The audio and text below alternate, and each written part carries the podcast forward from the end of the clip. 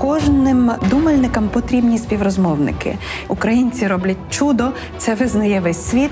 Але тепер для нас самих треба зрозуміти, як це чудо буде працювати після нашої перемоги. Будемо говорити на величезний спектр тем, починаючи від мови і культури, закінчуючи архітектурою та містобудуванням. Будемо пробувати зрозуміти, які відповіді або щонайменше які чіткі питання має отримати Україна одразу після перемоги. І я переконана, що ці спокійні тихі розмови із е, дібраними співрозмовниками дозволяють нам мислити вголос, мислити краще, знаходити точніші слова. Це Ірина Старовойт, мене звуть Володимир Біглов, і у нас для вас є плани на завтра. Для того, щоб ми були рівні і різні, нам потрібні рівні можливості і рівний доступ.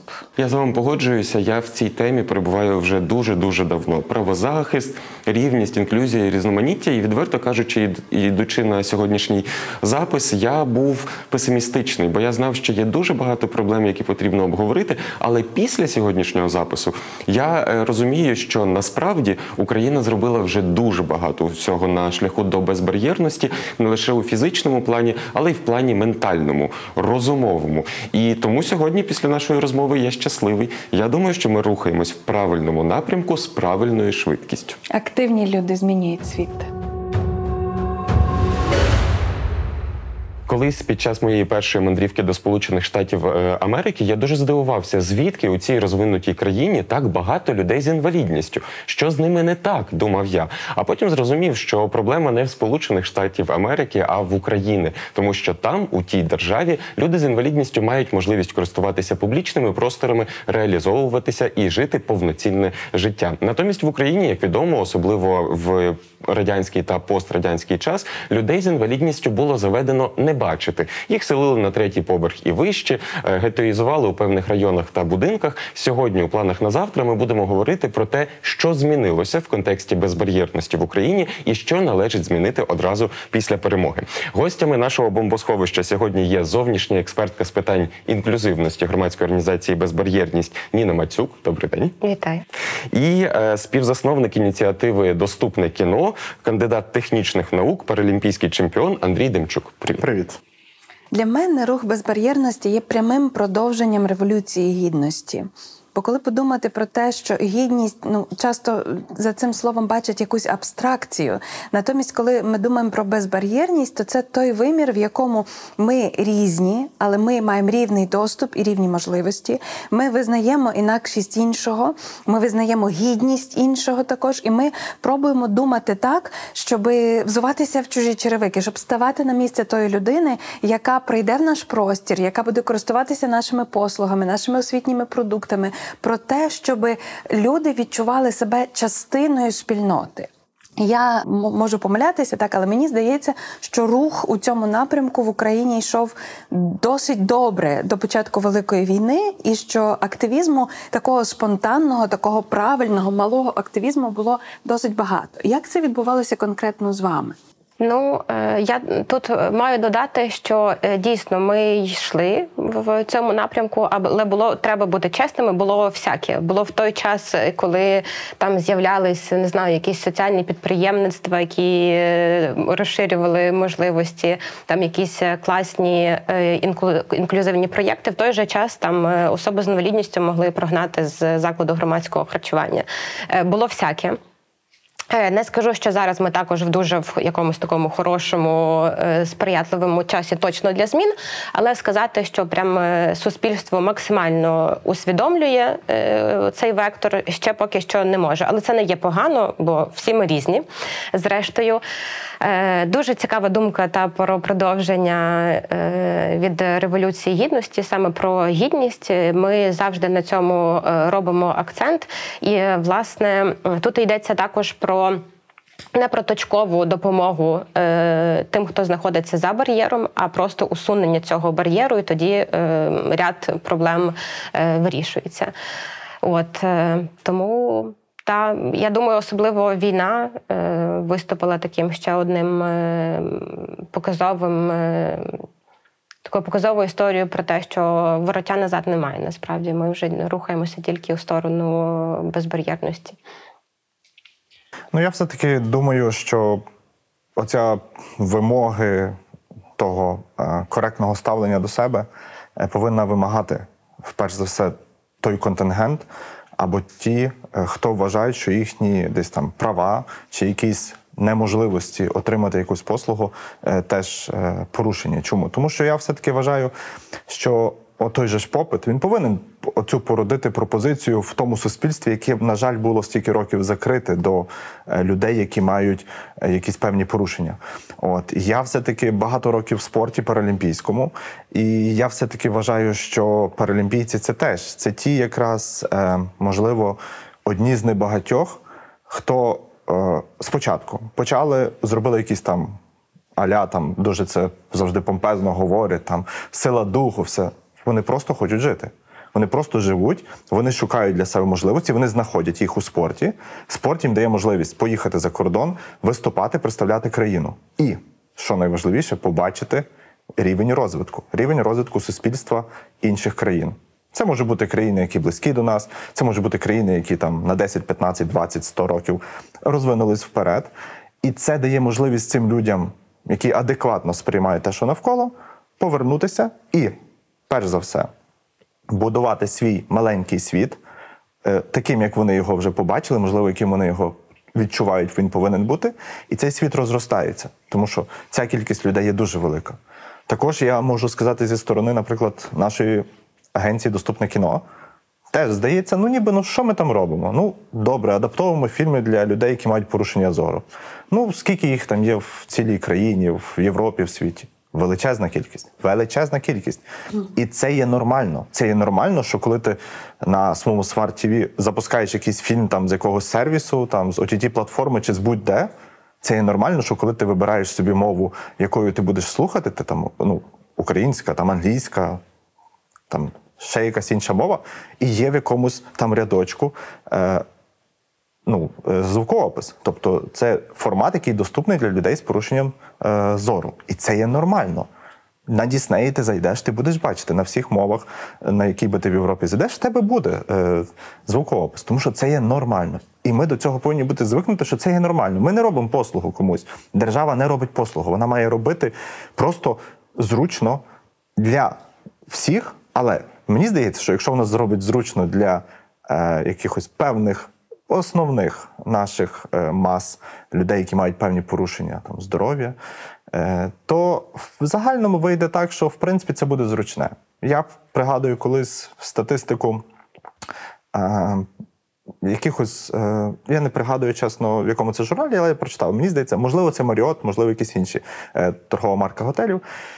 І вони написали, що ми встановили, ми зробили всі номера доступні. І це е, вони зробили статистику, що 90% людей користуються поручнями, які вони встановили в своїх ваннах. Ну тобто, це зрозуміло, що коли є мокро, то навіть ти маючи дві ноги, дві руки, ти все рівно дуже сильно ризикуєш. От і тому це є нормально, і це є зручно. Мені це зручно, Володимиру, це зручно, будь-кому це зручно. І це є адекватно. Коли нема нічого, ти ризикуєш. Маєш ти дві ноги, не маєш дві ноги, маєш руку, не маєш. Тобто тут є варіанти такі, що коли ти робиш з думкою про безпеку, ти вже автоматично робиш якусь доступність. І це, е, мені здається, ці моменти, ніби здається, маленький якийсь момент тут, тут, тут. Але це в майбутньому виростає в оцю загальну якусь концепцію. І ця концепція береться на е, озброєння іншими твоїми колегами, тими, хто зверху, які мають вплив. Як правильно сказали, ми повинні якось достукуватись до тих людей, які оце роблять останній підпис, і вони повинні теж за це відповідати. Чи вони прислухались до тих, хто дійсно має розуміння і має якісь е, ну, знання в цьому? Тому що так, ми розуміємо, як ми правильно це спілкувалися перед ефіром, про європейські тенденції, про те віяння, але ми маємо своє, і воно не гірше. Ви просто повинні думати, отак буде добре. Ми так вважаємо.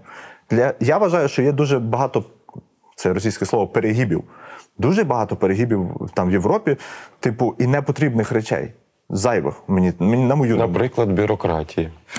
паперологія, вони це люблять називати. Та. Але навіть е, в тому, що вони, наприклад, щось е, зробили доступним, воно просто не використовується. Мені здається, це теж не потрібно. Тобто, якщо це не використовується, так я розумію, що прийде одна людина там з мільйона, і можливо вона е, щось там, наприклад, використає якимось чином. Але, наприклад, той же ж банальний коли немає підходу до якоїсь стіни, зробленої для людини з порушенням зору, залопасили тут е, шрифтом Брайля якийсь текст. Кому він потрібен? Як людина в цей стовп має війти? Тобто, ну це дурня. Тобто, зробіть тоді доріжку до нього спеціально виділену, щоб людина дійшла до того стовпу і побачила, наліво підеш.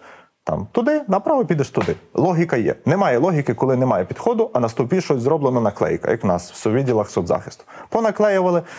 Бо в нас є адаптація. Супер клас. Як ця людина дойде до цієї стіни? Звідки вона Ниткою дожене? Аріадни. Та її за руку доведуть, не скажуть, що тут, а скажуть, помацай собі почитай. Ну мене в мене таке питання. Е, Я е, е, дізнався статистику з великої розмови про безбар'єрність, і 63% опитаних українців та українок погоджуються із таким твердженням: потрібно поважати особисті межі людини, а не жаліти її. Мені здається, що це дуже розумна думка, і що це вказує на те, з чого почала пані Ірина. е, Що ми нарешті розуміємо, що гідність це не тільки про мене, але й про тебе, і про іншу е, людину. Також ми говорили і поза ефіром. І зараз, от е, Андрій згадав, що українці та українки, які опинилися за кордоном у статусі біженців, згадують про якість кави у пересічній кав'ярні у Європі та в Україні, згадують про дію, про інтернет-банки і думають, що не так все і погано було в Україні. Якщо говорити про оці кращі речі, кращі практики, але в контексті безбар'єрності, чи справді Україна вже має якісь напрацювання, якісь практики, е, якісь успіхи і результати, які може масштабувати далі? Моє улюблене питання.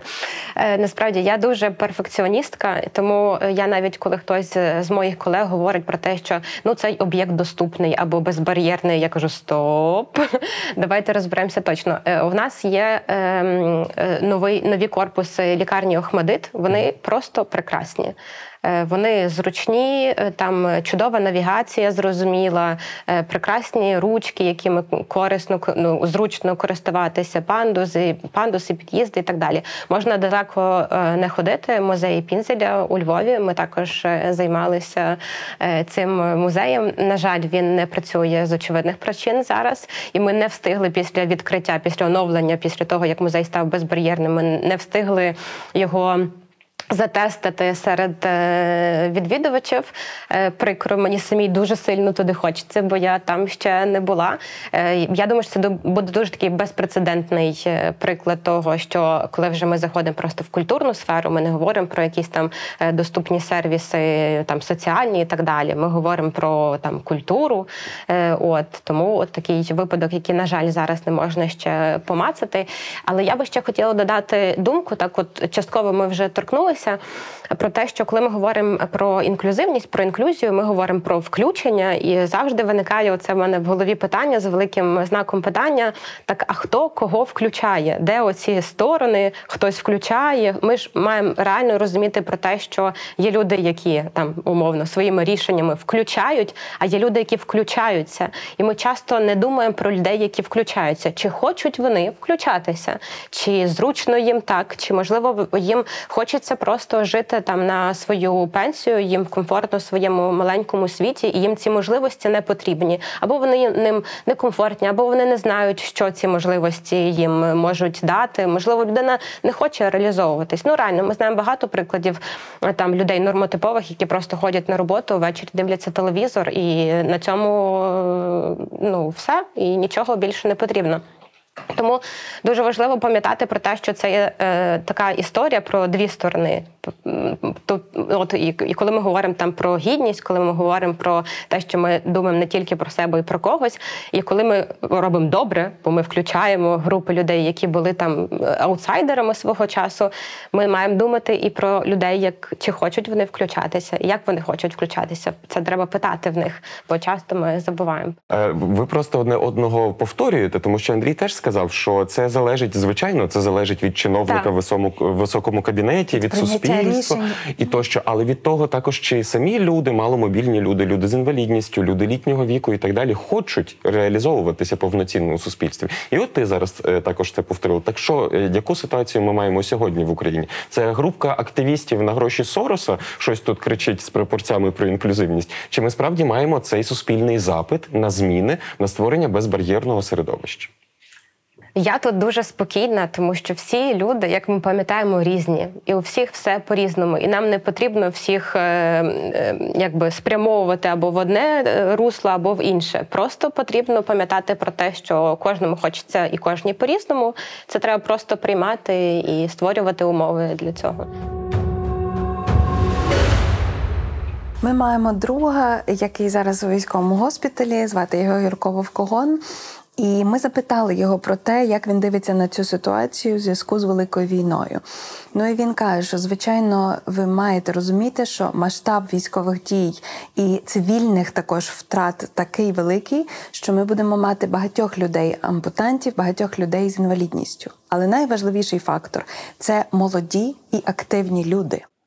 теж е, один із можливих позитивів війни е, е, в плані е, нормального ставлення до інвалідів, до людей із обмеженими можливостями, є те, що зараз буде дуже багато інвалідів, дуже багато людей з не знаю, обмеженими можливостями ампутантів, які, по-перше, це будуть молоді активні люди, які будуть вимагати до себе гідного ставлення, які будуть і е, самі е, якось покращувати становище. Е, так, і дуже важливо, що це будуть власне ветерани війни, е, які, які сприймаються як герої, які сприймаються як е, герої насамперед дітьми, Е, і діти вже будуть виховуватися. Е, Без, без, ну, без, цього минулого, без, без цього фальшивого співчуття інвалідам, чи не знаю, е, якогось відчуття, що це, що це щось неправильне. Це діти будуть бачити героїв на інвалідних військах, героїв без рук, героїв без очей, без ніг. Для них це будуть все одно герої. Це, е, вони будуть бачити в цьому насам, насамперед людей. Тобто навіть можна сказати, що якість нашого суспільства змінюється через війну, але і якість наших людей з інвалідністю змінюється через війну. І нам зараз треба бути проактивними. Я ну можу так сказати, я хотів почати спочатку, все-таки ось ці, ми їх називаємо цільова аудиторія. Тобто, от ми, наприклад, коли е, започаткували нашу ініціативу, вона спочатку називалася всім відео.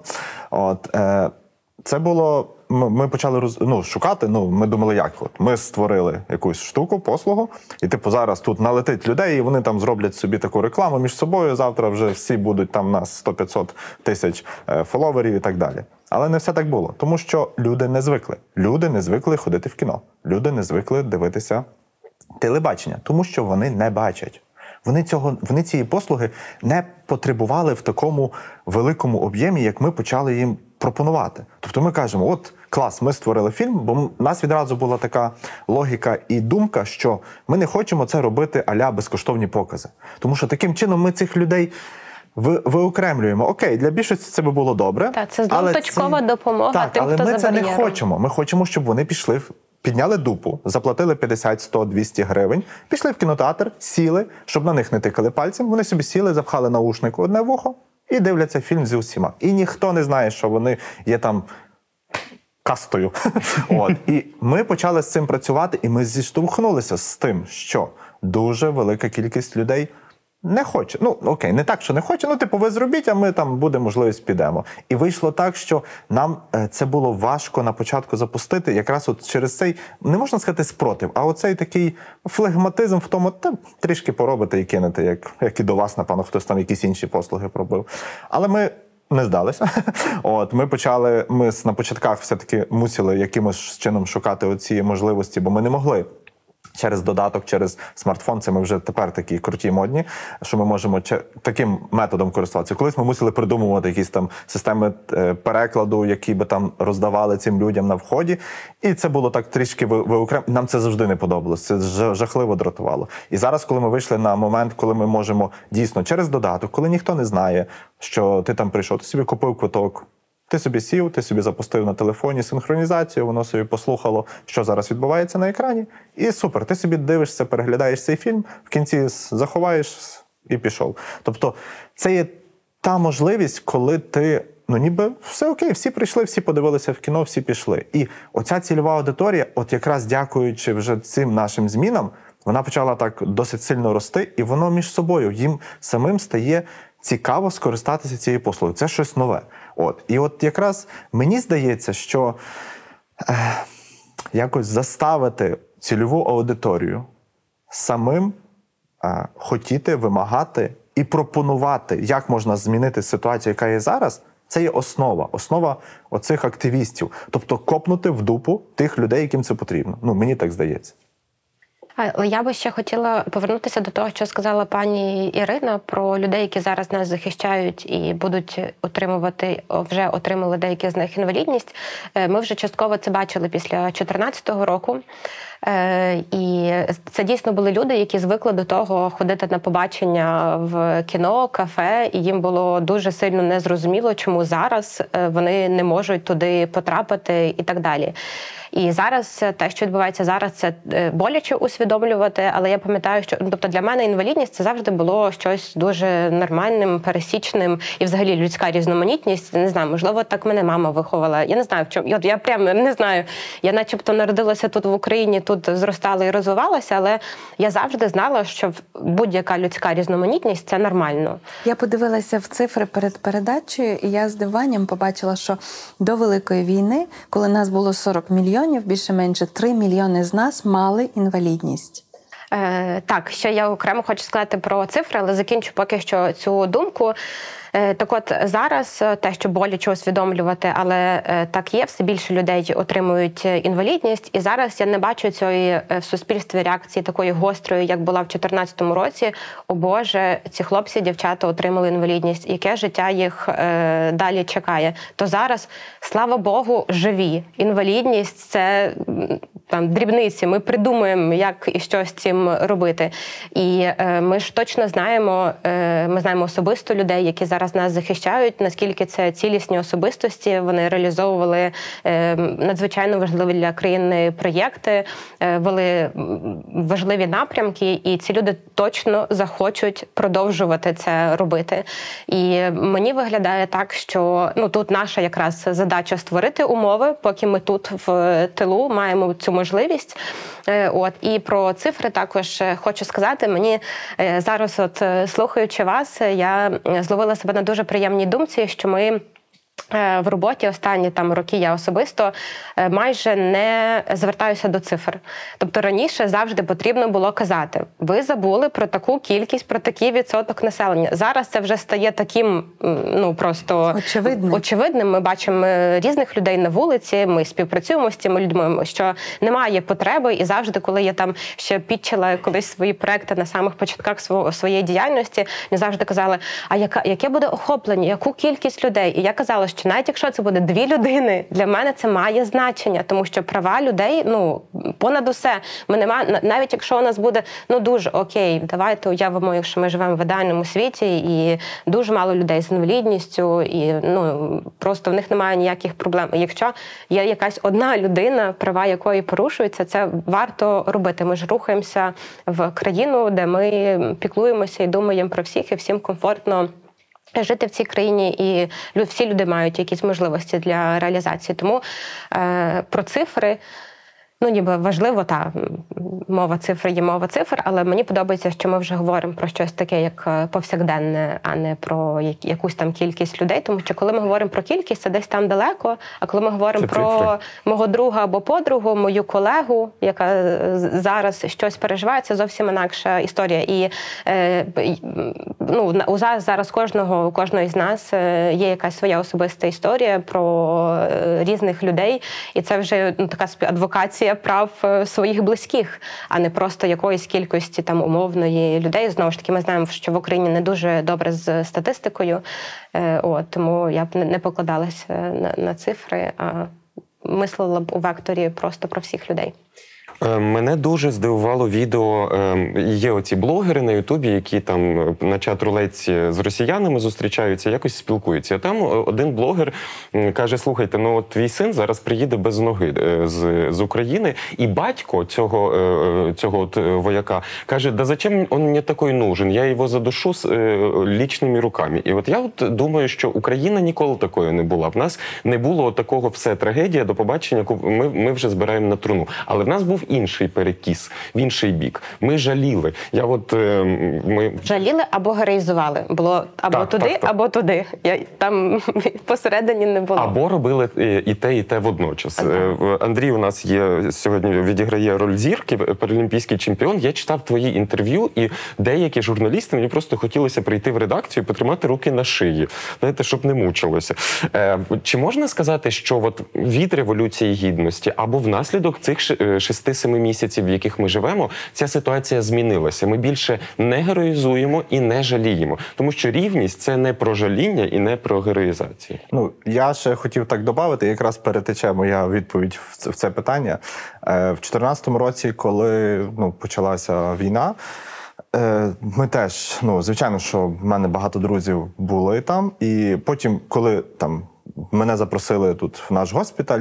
Кажуть, ну просто прийди, розпові... ну, розкажеш там про протезування, про те, про те, бо хлопці просто не знали. Тоді я собі просто згадую себе. Я в 2000 е, році мені ампутували ногу.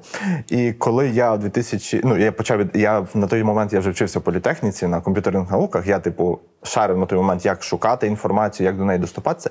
Було дуже мало інформації. Можна сказати, що її майже не було по протезуванню. Чому? Тому що нас не звикли. Нас знали, що є якийсь там протезний завод, щось там на ньому роблять. Там якось люди місяцями на ньому сидять, лежать, їм там щось роблять. Вони потім везуть це додому. Хтось ходить, 9 з 10 не ходять на цьому засобі пересування. Чому? Тому що. Ну, він криво зроблений, або погано зроблений, або неякісно, або ця людина некоректно його використовує. І це все в 2009 році, коли о, в 2014, коли я почав ходити в Е, в е, госпіталь, просто спілкува... спілкуючись. Я тоді ще якби був просто спортсменом, так і якби виходило, що я просто приходив, по- показував, який в мене протез. На той момент в мене був е, добрі комплектації, німецький там. Я собі сам його там у 2012 році купив, от в Лондоні, як була можливість на іграх. І виходить, що цим хлопцям вони, от те, про що ми зараз говоримо, вони не розуміють, е, що вони можуть жити по-іншому. І це супер. Тому що людина ставить до себе одразу високі вимоги. Вона розуміє, що в них є там в когось родина, в когось мама, в когось там ще ж діти, не знаю, і так далі. І він розуміє, що він як мінімум мусить далі працювати для того, щоб їх забезпечувати. А те, що нема ноги, ну окей, я собі знайду варіант, як це. е, Ну, переформатувати. Добре, я там не буду вантажником, але я можу сидіти там за комп'ютером, чи я можу бути водієм. Теж можна, можна, чому ні? І я вважаю, що в 2014 році це ще все було важко, тому що в нас тоді там чуть не на кожного е, збирали волонтери, щоб їх протезувати за кордоном. І я відмовляв від цього. Кришечки збирали. Так, я від так, кришечки ще досі збирають і в Польщі далі теж збирають. Серйозно? Так, і кажуть, що це суперпластик, який потрібен для верхніх оцих частин. Але е, чесно, я не знаю, чи це правда. Бажання творити добро треба каналізувати. Але- Кришечки це спосіб. От, але я собі пригадую, що я дуже сильно тотально відмовляв. Кажу, супер, збирайте гроші, класно, але не на перший протест, на другий. Чому? Тому що перший. Ти скоріше всього, особливо коли це висока ампутація, скоріше всього, ти за 2-3 місяці вже не зможеш ходити на цьому протезі. І добре, як ти ці частини можеш використати в новому протезі. Але не потрібно робити за величезні гроші перший протез. І я якось до декого достукався, і слава Богу, ці люди прислухались, і потім мали все чудово, і мали класний другий протез, на якому вже можна ходити 2 роки і більше. От. Але е, ну, в нас е, не було інформації. Це все я веду до того, що було обмеження інформації. Просто не було. Ти не міг зайти на YouTube, вбити там. Як е, перш як ходити на першому протезі, і тобі би там дало 20-30 роликів. Тобто інформації не було. Ти там міг щось знайти на отобоку, на якихось там німецьких, американських сайтах, по тому, як там потрібно використовувати. Але там все так мило, гарно, що це для наших умов не пристосовано. Я прийшов хлопцям, сказав, як я це відчуваю. Тому що я розумію, що перший протез це буде кров, піт і все далі. Нога схудне, буде проблеми, будуть великі проблеми. Ти повинен вдягати там якісь стандартні шкарпетки для того, щоб наповнити ногу. Наступний день в тебе нога схудла, бо погода змінилася, або навпаки розпухла, бо дуже жарко. Тобто, і ці зміни це просто простою людською мовою, і це була найкраща терапія. більше нічого їм не потрібно, щоб приходили професіонали. Бо людина, яка має щось схоже, вона найкраще це тобі розкаже. А зараз таких людей є, на жаль, в тисячі разів більше і серед військових, і серед цивільного населення. І ми, звичайно, що оце. Я завжди боровся з цим, бо мене дуже сильно бісило і дратувало, коли нас всіх тотально героїзують. Коли нам е, розказують, що про паралімпійців, що про е, військових, що про теж не, не всі ідеальні. Тобто, так, я дякую кожному, хто дійсно боронить Україну в тилу чи напереді. Так, це є, звісно, це ми всі зараз боремось. Але не потрібно про це говорити. Це є зараз та. Ну, це може жорстко, але це та робота, яку виконує кожен українець, тому що це є наша земля, і ми робимо все, що ми можемо. Я впевнений, що ну, більшість, адекватна більшість народу України зараз бореться за те, щоб і тільки дякуючи цьому, ми такі сильні. Я впевнений в цьому. Тому що москалі не, не є сильні. Чому? Тому що в них це окрема каста, військові. Вони собі там порадять. Тобто в них є величезний бюджет, в них є величезні можливості військові, е, матеріальні і так далі. В нас цього, на жаль, не було. Але в нас було щось сильніше люди. І ці люди якраз створюють перемогу. І я завжди знаю, в мене теж купа зараз знайомих і друзів, і братів, які зараз на війні. І вони кажуть, що це дає крила. Як би це не пафосно звучало, як би це не було коли півроку, але коли ти знаєш, що тебе там не чекають, так як деякі там за перебріком чекають, що гроші прийдуть замість людини. А в нас чекають людей. Нас не хочуть виплат. Нас хочуть, щоб люди повернулися ну, бажано здорові. Але якщо навіть людина приїжджає, правильно сказали, дякую, що живий. Тому що є можливості для подальшого розвитку. Не маєш ноги? Ну, буває, не маєш дві. Так. Але ти зробив те, що ти повинен був зробити. І ти цьому, ти, ну, ти, ти не мав би ніколи в житті отримати якогось такого фідбеку від свого оточення, що а для чого ти це зробив? От ти пожертвував своє здоров'я. Це просто не має бути такої думки ніколи в житті, тому що ти розумієш, для чого ти це зробив. А це, це просто засоби пересування. Боже, ти їздиш на Славуті, ну окей, машина, так. Ти можеш їздити на Мерседесі, теж машина краща. І так само з протезами. Є простий так, ти можеш пересуватися. Є крутіший. Ну, працюєш, досягаєш, купуєш там, чи держава забезпечує. Це вже які є можливості. Зараз для військових я знаю точно, що я не можу претендувати на такі комплектуючі, ком- як претен- претен- претендують військові. І це круто, і це правильно. Я вважаю, що це є правильно в цей момент, тому що е, для цих людей ми повинні зараз створити максимальні умови для їхньої реабілітації і повернення до е, функціонування на тому рівні, на якому максимально близькому до того, який був. І в мене купа знайомих які в 2014 році стали на протези і зараз далі воюють. Добре, він там не бігає по полю, але він управляє безпілотниками. І круто це робить. Окей, колеги, ми поставили діагноз українському суспільству. Мені здається, що пацієнт такий живий е, і в нього велике життя попереду. Наша програма називається Плани на завтра. Ми окреслили ситуацію, що, на жаль, через сумні причини, але людей, які потребуватимуть безбар'єрного середовища, буде більше. Відтак це буде збільшувати суспільний запит на створення безбар'єрності. Однак, коли ми кажемо про безбар'єрність, це не лише е, протезування, це не лише інвалідність фізична. Ми можемо говорити також і про е, психологічні потреби, наприклад, е, діти з розладами аутичного спектру на яскравих дитячих майданчиках. Це речі, які не, не часто е, поєднуються. Ми можемо говорити про людей літнього віку, яким банально важко піднести ногу, щоб зайти до е, трамваю. Водночас, для того, щоб вирішити всі ці проблеми маломобільних людей, держава створює державні будівельні норми, наші улюблені ДБНи. Я ознайомився з деякими звітами громадської організації Безбар'єрність і не здивувався тому, що деякі норми можуть суперечити іншим нормам, і обидві групи є чинними у нашій державі. Ем, безбар'єрність пропонує створити альбом безбар'єрних рішень, тобто єдиний уніфікований документ, який матиме рекомендації або вимоги, норми до того, як будувати е, і розбудовувати нашу країну. Можемо поговорити про те. На якому етапі створення альбому і примушування забудовника, урбаніста і ще когось ми зараз перебуваємо? Е, Обожнюю, просто обожнюю продукт е, альбом безбар'єрних рішень. Е, Я сама долучена мінімально до таких якихось менеджерських процесів. Я дуже вірю в цей продукт, тому що практика показала, що ДБНи не всі розуміють, не всі їх вміють користуватися і так далі. А в альбомі будуть наведені рішення гарно ілюстровані, розтрактовані.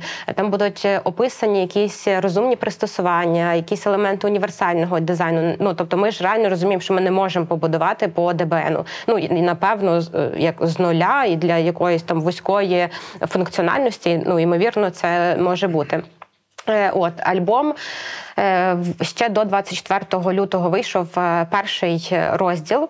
Е, Після 24 лютого ми вирішили продовжувати його робити. Ми оновили перший розділ в за вимогою війни.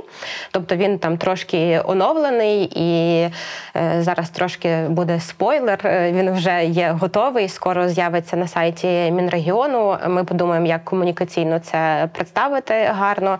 Е, Вже зроблений другий розділ. Він ще не представлений. Ми ще в е, процесі. Е, О, це е, дуже хороший продукт, дуже простий у використанні. Я наша надія на те, що люди просто будуть ним користуватися. Я все чекаю, щоб коли мені хтось говорить, ну так а як Ніна зробити? Отут цей пандус і оці смужки, і оце все, щоб було зручно. Я так достаю альбом і кажу, будь ласка, це дуже зручно. Але я тут ще б хотіла додати.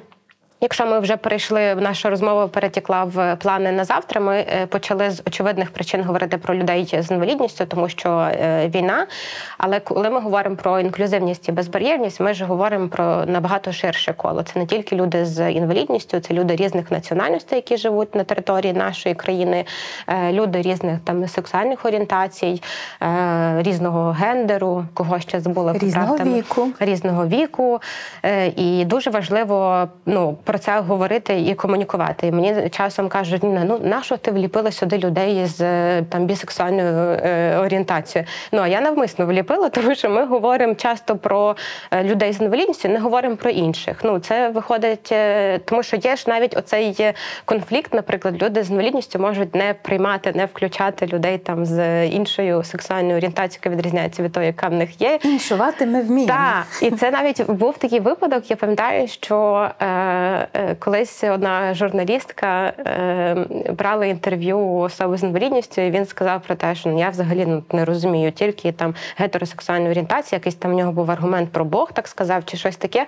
А вона так, а вона бісексуалка, а вона так стоїть.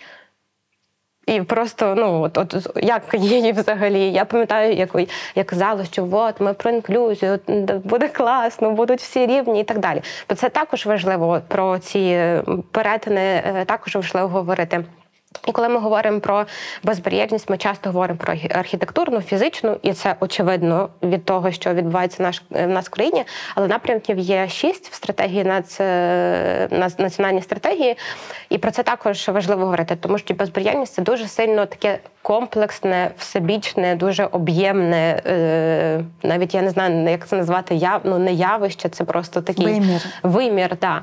Е, от, тому я б хотіла розширити е, оце наше поняття, тому що там йдеться і про освітню безбар'єрність, і економічну, і цифрову, що дуже актуально зараз. Світ змінюється, і ми не можемо е, десь е, щось упустити.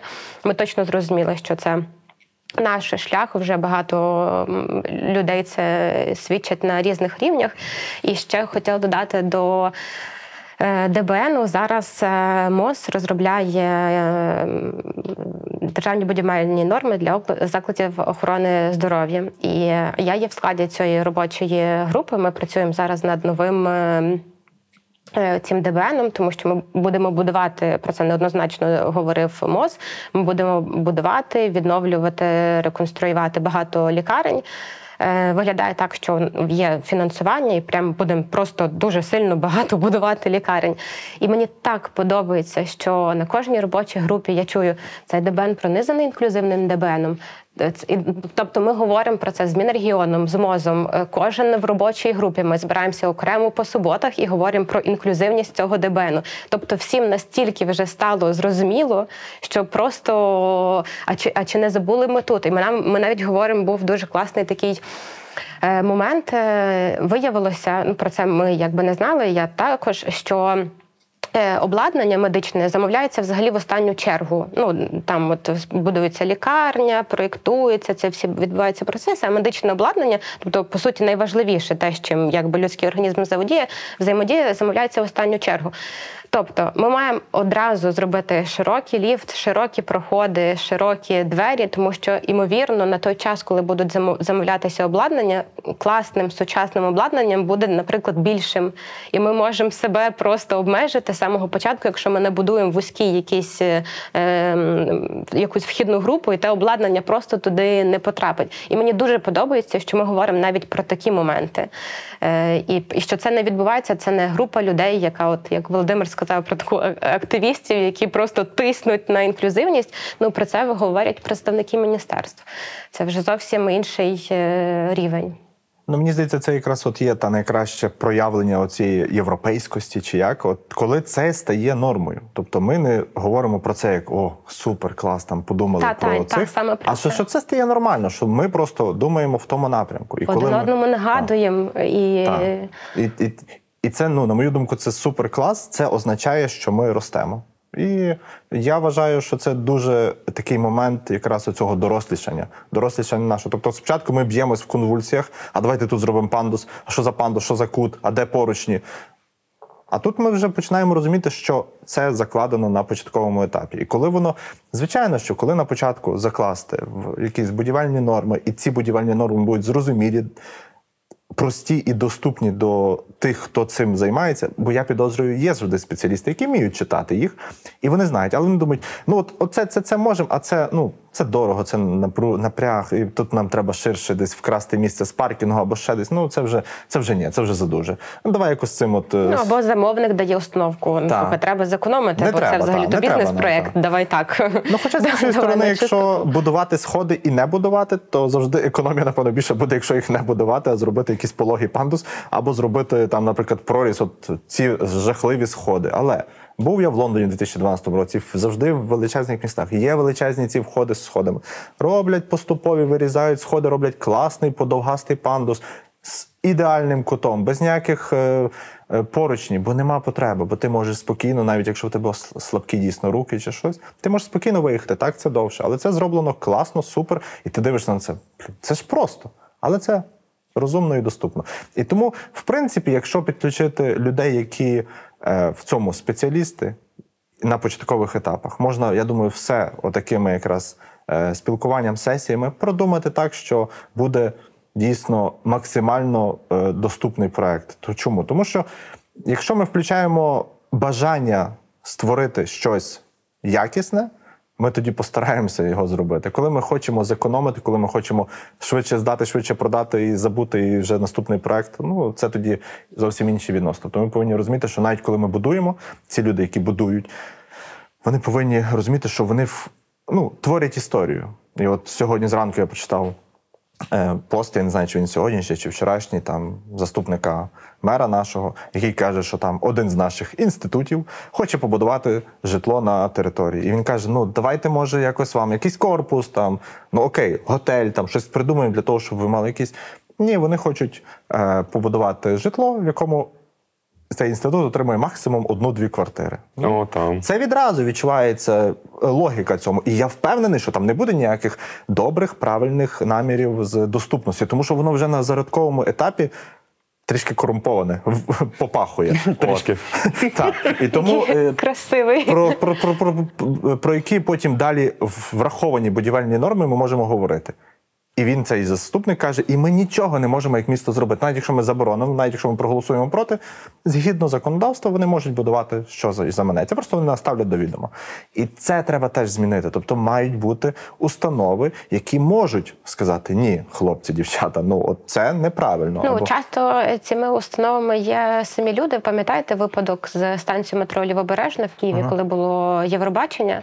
Е, Там також була історія. Щось е, коли я народилася, ми жили на станції метро Лівобережна. Я дуже пам'ятаю цю станцію метро. Вона не змінилася за всі ці роки.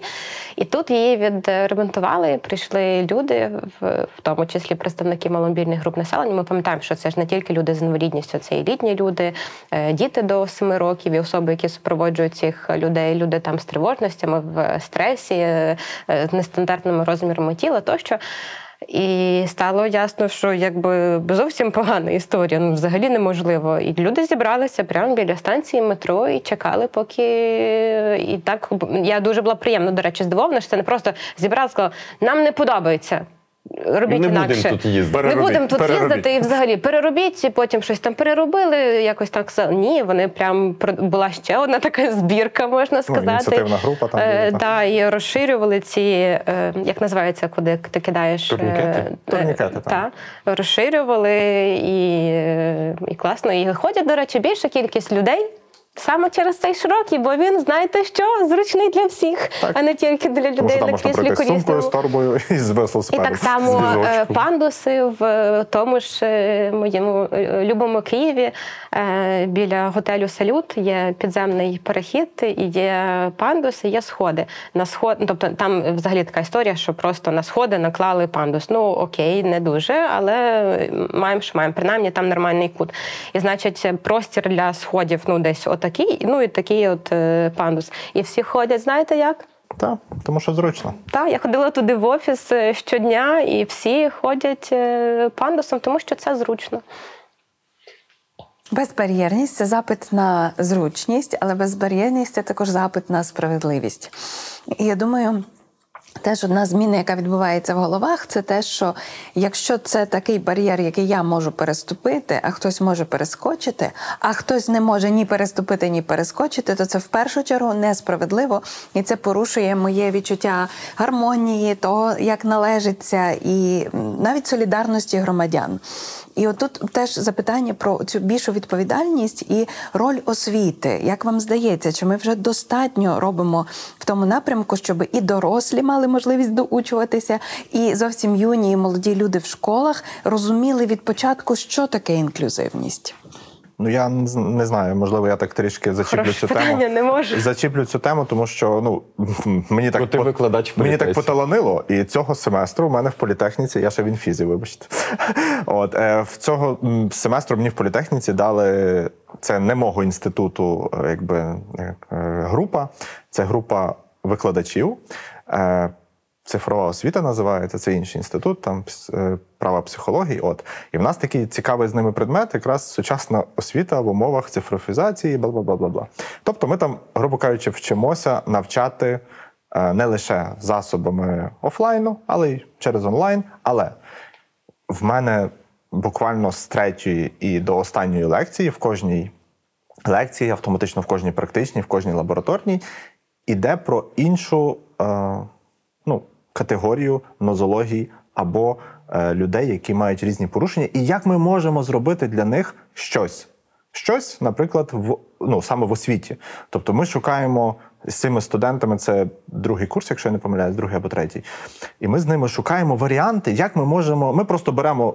Ну, це примітивно, але я розумію, що люди не стикалися з е, ну в більшості з великими кількостями. Вони просто реально не, не до кінця розуміють і не знають, як це робити.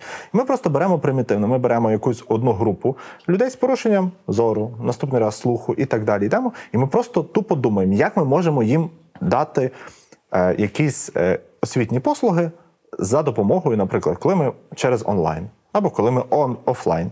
Чому? Тому що коли офлайн теж ясно, що повинно бути апаратне забезпечення, ще якесь, ще якесь, але можливо, ми дуже часто можемо викрутитися якимись підручними засобами, і це є дуже зручно. Або в моменті підготовки до цього навчання, до, до цього е, ну там лекції чи практичної якоїсь роботи. Тому що ми можемо передбачити на етапі створення. Що будуть в нас е, певні студенти чи учні, які мають певні порушення. От і ми розуміємо, що ми повинні зробити так, щоб для всіх було максимально зручно. Але коли ми будемо робити, зазвичай так робиться.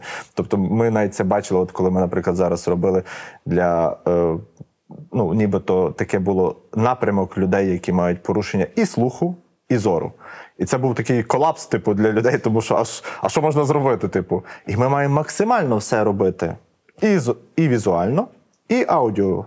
Через аудіо. Чому? Тому що ми повинні максимальну кількість інформації дати всіма можливими е, ну, якимись е, методами і можливостями достукатися. Чому? Тому що якщо б було офлайн, ми б ще могли щось дати там візуально помацати, якщо це є якісь там, наприклад, напрямки архітектури, чи ще якісь, чи ще якісь. Так, це можна. Але коли ми все працюємо в онлайні, то ми повинні розуміти, що ми повинні максимально їм давати через відео, через аудіо, через е, якісь пояснення, через те, що ми повинні дати їм можливість уявити в своїй голові, як це можна зробити, як можна достукатись. І це якраз найгірше, е, ну, на мою думку, коли ти маєш. Е, адаптовувати щось під людей, які мають перекіс, перекіс декількох е, видів. І це тоді дійсно важко, але все рівно можна знайти варіанти. Тобто, і я думаю, що наша освіта повинна, і в мене там так смішно, бо на початку перша лекція там була така ознайомча, і ми почали зразу з дошкільнят.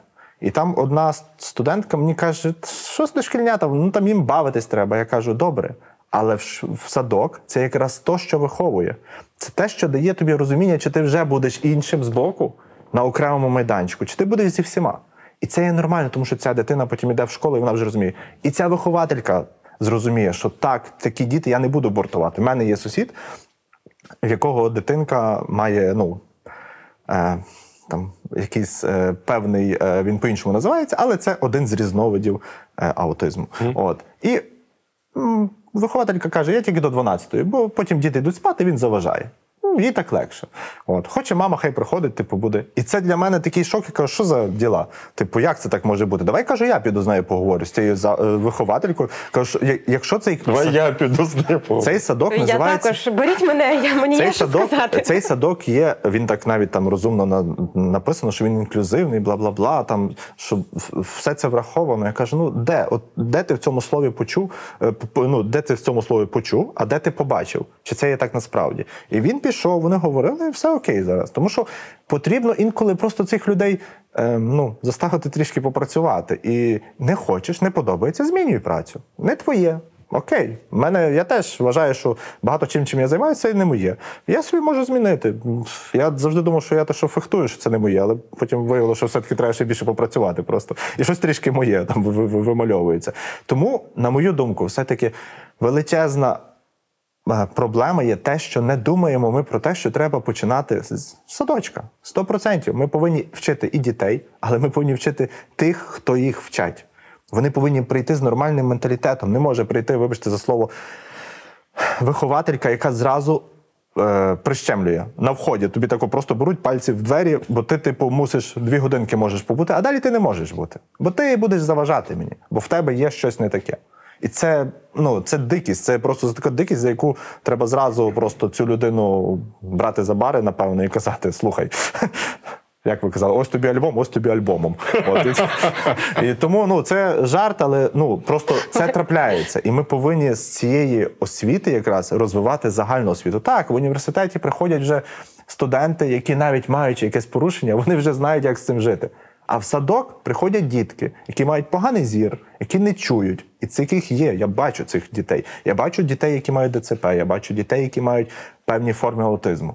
Так, мені це кидається в очі, бо я з такими дітьми з останні кілька місяців в мене було дуже багато таких дітей, з якими я займався. І я розумів, що е, ці діти, вони дуже часто не потребують іншого підходу. Вони просто потребують з ними роботи. Нормальної роботи. Як ти працюєш з якимось, е, як сказати, Шибеником. дуже активним, як тепер у нас кажуть, активна дитина. Активна. То вона не нормальна, вона активна. Ну це нормально, що вона активна, бо дитина хоче розвиватися. Якщо вона десь лізе, десь стрибає, це нормально, бо дитина себе розвиває, вона пізнає щось нове. І так само пізнає щось нове дитинка, яка має порушення. Вона прийшла, вона хоче І так само дитинка, яка хоче просто зернятка перебирати Так, дві години. їй теж Це ок. також нормально. Їй теж ок. Вона собі сяде в кутику, заб'ється.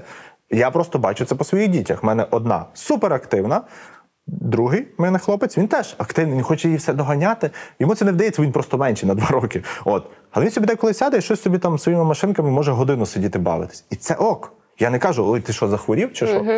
І Ми різні, так само вихователі, вчителі, викладачі, всі різні. Але ми повинні розуміти, що є норми якісь людські і є норми сприйняття.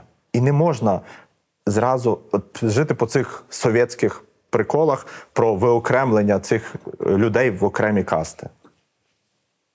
Е, Питання про освіту прекрасне. Просто е, не дарма е, є і освітня безбар'єрність у нацстратегії. Тут йдеться не про освіту там шкільну, садочки, тому що освіту здобувають люди у будь-якому віці. І це взагалі е, моя надія в те, що я реально вірю. Оцей просто там не те, щоб там період трансформації, а прям реальну зміну. Це тоді, коли діти. Е, Будуть приймати рішення діти, які от е, зараз у нас є, тому що те, що я бачу, це просто прекрасно. Я в минулому освітянка, і дітям навіть не треба пояснювати. Тобто, ем, моя колега розповідає історію про те, що її син з другом грається в Лего, будують там, набудовують місто, будинок і так далі. І героями в цій їхній грі є Павло і Роман. Вони будують сім'ю, будинок собі, і значить, така історія. Чесно, я вважаю, що це прекрасно. Цим дітям ніхто нічого не пояснював. Е, Вони точно не проходили якісь лекції, вони точно не читали якісь там е, світові документи і так далі. Ще одна історія про мого племінника. Мій племінник познайомився з незрячим хлопчиком, і він вважає, що це дуже круто, як він може орієнтуватися в просторі. Він не бачить. Як класно він взагалі е, орієнтується, ходить і так далі. Бо він пробує це робити і навіть не може в квартирі е, зорієнтуватися, а його е, новий знайомий може це робити в місті. Ще один випадок про дівчинку з ДЦП, у якої дуже прекрасний голос, і всі просять діти їй читати книжки, тому що це просто насолода. Ну але це правда так. Їй треба записувати просто якісь на радіо працювати, бо це ну це дуже прекрасний її голос. І таких випадків дуже сильно багато, е, про які я чую, які я спостерігала на власні очі. Е, Дітей взагалі не треба чіпати по-хорошому, і в них там е, все класно складеться. Дійсно, тут дуже важлива роль вчителя. У нас же є і закон про інклюзивну освіту. Я пам'ятаю, що день, коли з'явилася новина про закон про інклюзивну освіту. І я просто така намріяла собі. Я навіть я скажу чесно, я навіть подумала, що це фейк і перевіряла цю інформацію, тому що я подумала, не може бути, не може бути в Україні закон про інклюзивну освіту, закон. Я дожила. Да, да, і це от прям е, зараз відбувається. Я дуже гарно пам'ятаю той день. Я проходила повз свою школу. В якій я вчилася, і уявляла, як ця школа, в якій вчилася я, стає інклюзивною, що тут е, різні діти, і все так чудово і класно. Це був вересень, якраз е, початок року. І виходить така вчителька з першачками. Вони такі, знаєте, розгублені. Хтось туди, хтось туди. Їх навчили за ручки триматися. Вони, значить, такі е, горобці собі йдуть. Е, Ця, значить, групка людей на чолі з першою вчителькою заходить за школу. Вони зупиняються. Двоє хлопчики щось заговорилися, собі так їм цікаво. Вони собі далі йдуть. І ця вчителька дуже серйозно. Вона зупиняється. Всі діти навколо неї зібрались такі, знаєте, як е, цеплятка. І вона каже, якось звертається до хлопців. Скажіть, хлопці, що з вами не так? Ви хлопці які? Сліпі чи глухі, що ви не бачите і не чуєте, що весь клас зупинився? І я просто стою і думаю.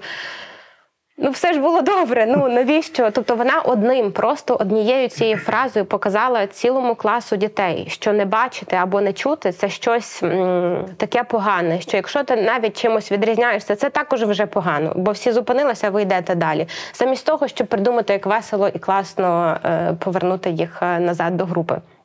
Тому роль е, дорослого, звичайно, важлива. Е, Але якщо е, діти будуть здобувати оцей досвід в тому світі, який зараз е, є, навіть в Україні сучасній, то є прям всі шанси. Діти зовсім інакші.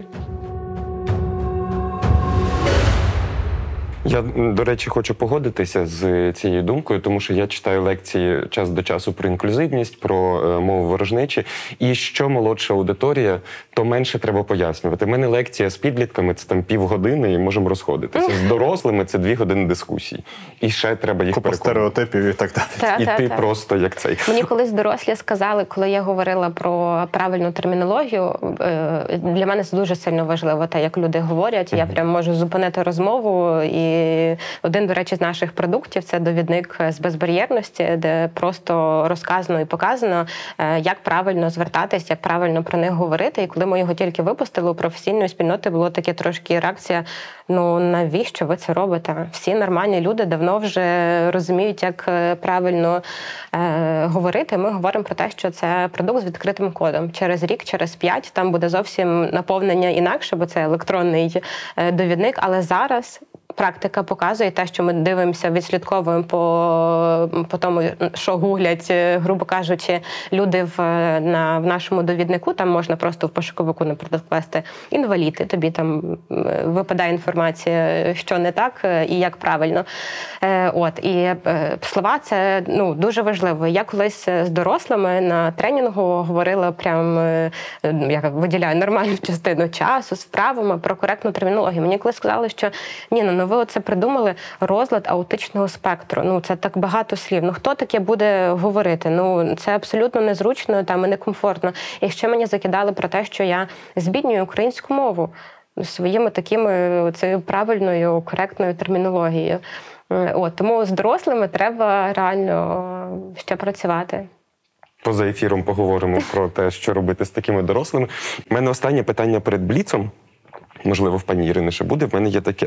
Е, Знову ж таки, у цьому е, цій великій розмові про безбар'єрність є цифра, е, як українці визначили, що таке безбар'єрність. На першому місці свобода пересування 58%, на третьому місці працевлаштування. Мені дуже сподобалось те, що на другому місці 56% опитаних українців та українок вважають, що безбар'єрність це свобода самовираження.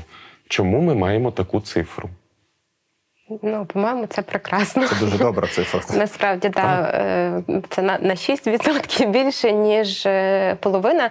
Ну, взагалі, що цей е, бар'єр фрі, цей термін, да, там всесвітній, і він, по суті, якби з оцієї розмови, яку ініціювала перша леді, термін безбар'єрність почав вживатись, тому що до того ми говорили там ну, інклюзивність, інклюзія, і говорили про доступність, якщо йдеться про ну. Відповідно, доступність. Тут це вже ж ну набагато це, по-перше, трошки інший вектор. Це не про включення, це про ці відсутність цих бар'єрів, е, про усунення їх. Е, і ми, мені здається, що ми, українці, просто маємо оцей радянський спадок. Оцей це ж не був наш е, вибір е, закидувати людей в гетто в якесь там окреме. Це не був наш е, вибір. Ну знову ж таки, я народилася в 90-му році. Тобто я один рік навіть в радянському союзі пожила. Е, А в мене вже немає оцих. е, Тобто, ну в моїй родині мені ніколи не говорили, що люди, е, які чимось відрізняються, що з ними щось не так. Ніколи в житті такого не було. Тобто, ми реально інакші. Ну тобто, ми українці, ми дуже з таким. е, Тобто, я завжди можу пояснити, якщо людина говорить там. Грубо кажучи, топить за некоректну термінологію або не сприймає якихось людей. Я завжди можу знайти причину, чому е, людина так робить. Тому що через часто через брак інформації, можливо, через якусь е, там суб'єктивне судження, тому що була якась подібна ситуація, з якої там ми про одну людину, знаєте, це часто така практика. Що знаємо про одну людину, значить всі. Я люблю взагалі термін всі люди всі, це, це які, якщо всі різні. От, тому е, мені йдеться про те, що ми, ми реально такі. І якщо б розмова е, продовжувалась, ніби можна було б ще сказати свій голос, я думаю, що цей відсоток би реально збільшився. Ну, тут нема що додати, мені здається, все було. Ну, це було насаджено, і ми від цього відмовляємось. Ми це відкидаємо. Все, що нам не властиве, воно відростає, висихає і відпадає. Бачите, Ірина Миколаївна, була в нас програма про сковороду. І ми там теж говорили, що якщо я, на мою думку, якщо звести е, філософію Григорія Савича до двох слів, то це будуть слова будь собою. Насправді. І, Так, і він ще дуже класно сказав про те, е, я зараз можу помилятися в цитаті, е, все якось там йдеться про те, що все те, Дякую що великому Богові, що е, все, що важке, зробив непотрібним, а все, що потрібне, не важким. Дякую. Це ж прекрасно. Ну, це, ну, це взагалі, коли він це усвідомив, гуляв багато. власне, і це актуально А сьогодні. скільки нам дуже. потрібно для того, щоб це усвідомити? Треба просто прислухатись до своїх. Є такі уроки, які потрібно повторювати, повторювати і якось наново для себе вивчати. Ми дуже дякуємо за сьогоднішню розмову, і я думаю, що дійсно час на бліц. Моє перше запитання буде і просте, і складне. Який був перший бар'єр у вашому житті, який ви усвідомили, і от в той момент не змогли подолати, а потім, можливо, справилися з ним? Яке хороше питання. Е, Чесно, навіть враховуючи те, чим я займаюсь, і взагалі мій світогляд, і як я вже неодноразово говорила, я, я коли я такою народилася, мені здається, я і зараз ловлю на собі якісь е, упередження. Е, Це правда. І часто навіть це озвучує, потім думаю, це я сказала взагалі. Стоп, стоп, стоп. Давайте відмотаємо назад.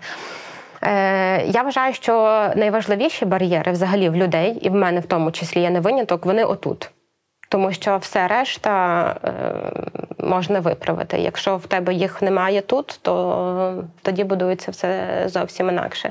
Але це можна дуже швидко чекати, себе зупиняти десь і одразу змінювати. Якось так.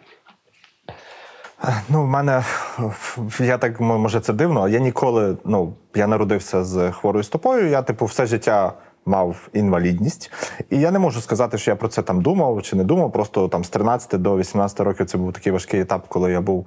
Е, Коли ця нога, ну грубо кажучи, псувалася до такого рівня, коли потім мені стало легше, коли ми її ампутували. І я завжди дякую цьому лікарю. Він мені каже: Андрій, ти якийсь трохи не сповна розуму. каже, бо що ти таке? Я кажу, та ні, в мене з розумом, можливо, теж є якісь. кажу, але, Але це не кажу, проблема. Але кажу, але, але кажу, якщо щось, то я все рівно вдячний, бо мені стало краще. Я жартую завжди кажу, бо я тепер собі можу піти купити кросівки, а не колись мусив тільки виробити по спеціальному замовленню якісь там черевики на зиму, а на літо тільки сандалі. Але я завжди себе ловлю на думці, що я для мене бар'єр завжди був. І ну, це якийсь такий ментальний бар'єр. Бар'єр це коли ем, ображають або роблять е, неприємно тому, що я люблю дуже сильно. Для мене це завжди була мова і Україна. І для мене це завжди було дуже боляче, тому що коли я там був в Росії, або коли я був на території нашого Криму, е, мені це було дуже боляче. І я завжди з тим якось так превентивно я не звертав уваги, що я зараз іду в шортах і на протезі. Дуже там першому, другому, такому не дуже цей. І мені було паралельно, що вони мені там хочуть уступити місце. Але мене дратувало те, як вони ставляться до того, що я люблю. І для мене це от такий е, бар'єр, який, можливо, я мав деколи якось переступати і якось, ну, та нехай собі розвивається, як розвивається. Але мене це деколи так збісувало, що я про це робив якісь певні моменти. Тобто я там ну нікому, але я старався довести все-таки, що е, в цій ситуації потрібно з повагою і зі всім іншим ставитись до того, що я люблю. Тому що це є моє. І якось, от в таких бесідах дуже часто виходило так, що я був задоволений в кінці. Тому, напевно, я до когось достукувався. І ну, це, це я кажу, це те, що мене. Тобто, в кожного це своє. Я кажу, в мене якось так з інвалідністю все життя було, що я ну, якось до цього просто ставився. І всі, хто навколо мене, я завжди це ну, не приховував. І я тішусь тому, тому що колись люди реагували, вибачте слово, дико. На те, що я там ішов, наприклад, своїми друзями, і ми там сміялися і могли там, наприклад, умовно е, пожартувати там з хлопця, який пересувається на, клі... на, на, на кріслі колісному, і могли з якимось жо... таким чорним гумором з нього там, наприклад, спустити йому колесо або там посміятися, чуть на його не викинути, хоча ну, типу, це такий жарт. І ми собі так дуркували, наприклад, один раз в Пізі, чи десь це було в Італії, і до нас там чуть поліцію не викликали, бо думали, що ми якісь там несповна розуму знущаємося з якоїсь з хлопця. От. Але це є нормально, бо ми. Вибачте слово, ми коли в своєму е, такому е, в нашій тусовці, то ми точно не використовуємо термінологію коректно, скажу так. Але це є нормально, бо нам це комфортно і ми близькі в цьому. Тобто ми можемо назвати одне одного як нам зручно. Ну come on, я можу Так. назвати себе принцесою Фіоною. Мене, Е, мене, моя Ніхто доня не може себе- мені це заборонити. Мене доня але... так і називає себе кожен день, то бо вона принцеса. Власне. Так, і це нормально. Чули б ви, що відбувається тут, коли камери вимкнені? От, тому я вважаю все-таки, що е, це дуже і дуже класно, коли ми все-таки маємо якісь певні бар'єри, і ми стараємося з ними боротися. І оці бар'єри вони є для нас теж якимись такими сходками. Ми, ми, ми, ми мусимо їх мати. Тобто, ми закладено нам суспільством, життям, оточенням, що вони виникають. От як правильно сказала Ніна, я теж я говорю, говорю, говорю. Потім Боже, що я сказав? Тільки що на що я це? А де це вилізло? Тому що це десь є. Це десь заховано в якійсь там кімнатці, і ця кімнатка прорвалася. В цей момент, коли я швидко даю якусь інформацію, виліз тупо примітивний стереотип. І ти такий думаєш. Ну, може, вони не почули, може, вони не сприйняли, типу, і потім так стараєшся вирулити якось з цього, типу, наголосити, що ну ніби це от, але це не є виокремлення або там виділення, що ти от хочеш там викрутити з цієї ситуації. Це є нормально, бо ти, як і проста, як і будь-який хтось інший, ти є людина, і ти маєш е, вплив, ти губка. Ти впитуєш. Так, ти впитуєш багато того, що ти хочеш, але і по боках впитується оце мило теж. Моє питання у Бліці: яке найбільш безбар'єрне місце в Україні? Зразок безбар'єрності, вівтар інклюзивності. У мене моя квартира, я не знаю. Я думаю, це є як точно в майбутньому, причому в е, от такому близькому майбутньому. Ну я вже говорила зараз. Для мене це нові корпуси лікарні Охмадит. Прям е, я є доноркою, я здаю кров, і я прям е, насолоджуюся. Пам'ятаю цей перший е, мій візит, коли я в темному коридорі ручкою підсвічувала собі телефоном, заповнювала анкету. То зараз я приходжу туди, залишаю свої речі в окремій кімнаті. Іду, я є в базі донорів, сідаю на зручне крісло. Мені кажуть, привіт, Ніна, дякую, що прийшли. Йдіть до терапевта. Я собі йду. Мені одразу все зрозуміло. На екранах все світиться. Можна попити водички, зручно сходити до вбиральні, попити чайок, здати кров. Ну це зовсім е, інакший е, підхід. Але я знаю точно, що. ем, що буде збільшуватися ця кількість. Потім ми вже будемо навіть сперечатися, наскільки це красивий безбар'єрний, а це мені не до смаку безбар'єрний об'єкт. Давайте вже вже якось е, так. А тут можна було колір інший. А тут рожевий не такий рожевий, Да. як А тут я зайшов, але я би хотів, щоб справа ну було щось там інакше, а не те, Ручний що леопард. Дай Бог, щоб це були наші найбільші проблеми. а, ні. Ніяких ручних леопардів. Зараз прийде організація Animals і скаже: ну куди ви? Все ж було так добре. Там Саша повернеться з війни та і прийде з нами розбиратися. Вітання You Animal, запрошуємо на ефір. О, як гарно. Так, я теж я вважаю, і все-таки я би хотів вернутися от до того, про що ми говорили перед тим. Ми повинні, е, ну от держава, вона собі планує. От лікарні, так, це соціалка, це дійсно потрібно. Але ми ж повинні думати також і про освіту. Діти, тобто, ну це це величезна кількість населення. Окей, відділ соцзахисту, наприклад, я знаю, що точно ну не так часто ходять, як, наприклад, там ну діти ходять там чи до школи, чи до садочків, чи до університетів. Так, це важко, так, це затратно, так, але це компенсується просто шаленими е, оцим фідбеком людським людей, які вийдуть вже з якимись е, правильними е, поглядами на це життя. Не так, як в деяких університетах адаптували е, там вхід. І що? Ну, ти зайдеш туди, і що далі? Видно з До нас- вулиці? Так, з вулиці окей. цього недостатньо? Е, Зробили пандус, поставили галочку, все, супер, пішли там в ресторацію. Але ну, тут толку, що ця людина попаде навіть на- по цьому пандусу. Далі куди? Ну добре, окей, тоді вже хоча б перший поверх, там, чи щось добудуєте, чи придумайте, чи зовнішній ліфт. Це не проблема. Зовнішній ліфт вибивається вікно, робиться вхід. Тобто, Історична спадщина. Я думаю, е, це, це, це ну, не обов'язково в старій частині Львова, але Це я та думаю, що ціна, ціна, яку можна заплатити за можна. Ні, є дуже багато насправді рішень. Так, я навмисно так так. е, це вкраплення, бо я це дуже часто чую. Е, Це ж е, можливо робити. Є дуже багато прикладів в світі. Вже Було би бажання. Тобто бажання є, тоді можна придумувати будь-які для людей з інвалідністю, для будь-яких ну, взагалі напрямків людей, які. Потребують певного такого якогось спеціального там доступу, чи для того, щоб забрати ці бар'єри. Ми повинні їх забрати. І правильно наша передача е, програма почалася з чого? З того, що і правильно пані Олена сказала Зеленська, що треба забрати бар'єри, а не робити доступним те, що ну, ну на жаль, має просто стільки бар'єрів, що тут ну неможливо. Тобто, ми повинні е, подумати, а як їх забрати, а не як зробити пандус. Може забрати, щоб не було пандуса, просто рівний, рівна підлога. Для чого нам ці сходи? Можливо, їх тут взагалі не потрібно, бо там буде потоп, вода щоб не зайшла. Чого має бути потоп? Може, зробимо десь навколо щось, щоб вода не підходила, або десь якісь стьоки лишні, або ще щось. Тобто, це логічні інженерні рішення. Підключайте інженерів, підключайте люди, людей, які шарять в цьому, і не буде проблеми. І я собі думаю так, що правильно Ніна каже, що там. Дай Бог, щоб в майбутньому в нас були проблеми вибору кольору фасаду, а не того, яке в нас, як нам цю до- зробити доступну будівлю. Вона вже є. Вона є максимально, що в цих ситуаціях можна було зробити, ми зробили. Ну і будувати нове, будувати А тепер нове. відчветку над свою відповідальність, що це прямо моя особиста відповідальність, е, щоб такі об'єкти були. І я рада вас е, запрошу тоді. І ми затестимо такий е, Я зазвичай, коли в Києві, їжджу в мистецький арсенал. Тепер я зрозумів, що я ще хочу в Охмадит, щоб заїздити, щоб подивитись. Я запитаю про ваше найвдаліше рішення. От коли ви зрозуміли, що це дійсно буде мати вплив і що це робить структурну зміну, а не тільки якусь точкову активістську зміну. Е, Я колись потрапила на волонтерський табор е, Будуємо Україну разом. Я думаю, ви знаєте про це.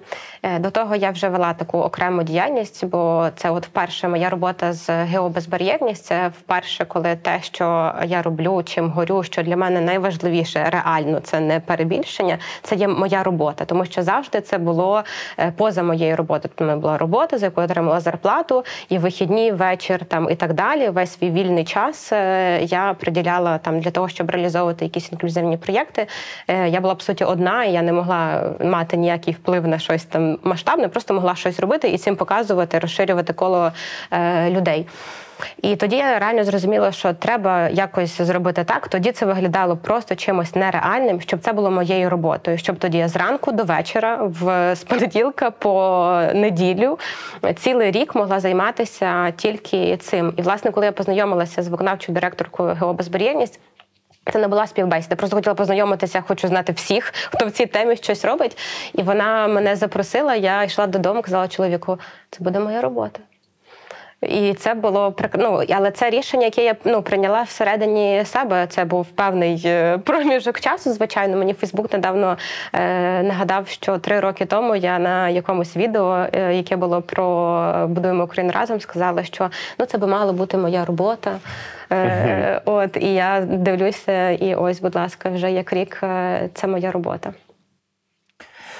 Ну, я все-таки е, згадаю той момент, коли у 2014 році я просто почав оці якісь спілкування з нашими воїнами. І я спочатку трохи песимістично до цього ставився, бо я думаю, ну ці хлопці знають про життя набагато більше, ніж я. І типу, що я їм можу розповісти. Але коли ми знайшли тему, яка цікавила їх, і в якій вони не були е, настільки, можливо, усвідомленими, просто як жити. І коли в 2016 році мене е, запросили в Міністерство соціальної політики. Поспілкуватися про взагалі, от ну, про, про життя і про те, як от е, я бачу там розвиток, наприклад, е, взагалі протезування в Україні. Там я думаю, боже, ну яке я маю до того відношення? Я там не спеціаліст, не майстер, не те. Але мені дали можливість виступити. І я сказав трохи такі жорсткі, але правдиві теми, що ну, що не вся державна політика правильно в тому напрямку якби задіяна, що все-таки і фінансування, і це все решта, воно якось не є комплексне, воно є дуже вибіркове. От. І після того е, так ніби подивились на мене так кривенько, але я почув потім дуже багато схвальних відгуків, і мені це було приємно, тому що я теж я згадав про те, що паралімпізм, що паралімпійці теж багато хто виступає дякуючи технічним засобам. Це є візки, це є протези спеціальні, це є е, якісь такі допоміжні, там, наприклад, різного роду, от банально милиці.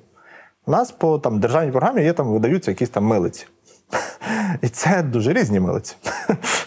Дуже різні виробники, дуже різна якість, дуже різна вага, яка витримує ця людина. Тобто, окей, там я там 90 кілограм, там плюс-мінус.